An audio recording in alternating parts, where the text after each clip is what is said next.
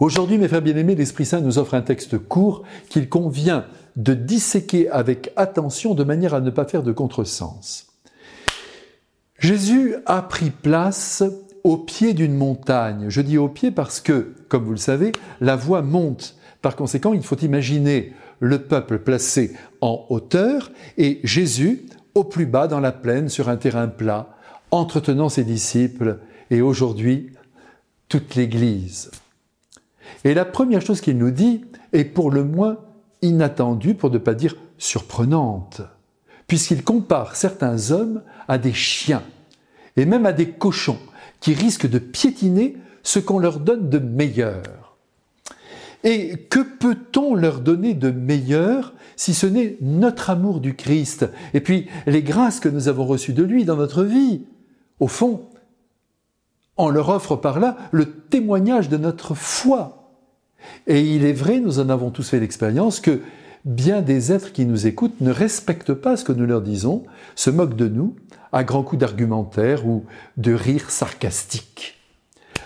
On ne doit, en voilà encore un de principe, on ne doit ouvrir son cœur qu'à ceux qui nous accordent leur confiance et leur amitié. Et c'est pourquoi Jésus nous donne la consigne, comme il l'a donné un jour aux apôtres de tous les temps, de ne pas insister avec les êtres qui résistent, de secouer la poussière de nos pieds. Vous vous souvenez de ce passage d'évangile? Et en revanche, de nous attarder là où la porte s'ouvre, la porte de la maison comme la porte du cœur. Donc, gardez vos secrets. Et attention, ce que je vous dis là ne s'oppose pas à l'évangélisation du monde. Laissez-moi vous rappeler que par notre seule présence, et je l'espère par la bonté qui transpire sur notre visage, par l'attention, l'intérêt que nous portons à la vie des autres, mais aussi par nos générosités, le Christ se faufile et fait son chemin dans le cœur des hommes. Le Christ lui-même, lui qui est notre exemple, n'a pas été compris dans ses paroles. Et Dieu sait si pourtant elles étaient justes, vraies et offertes avec amour. Bien sûr, Saint Paul dit que la foi passe par ce que l'on entend. Très bien, nous n'allons pas le contrarier, mais les paroles prononcées supposent au préalable une ouverture de cœur, au moins une ouverture de cœur de la part de l'auditeur, et bien sûr une grâce du ciel sur laquelle chaque homme peut évidemment compter.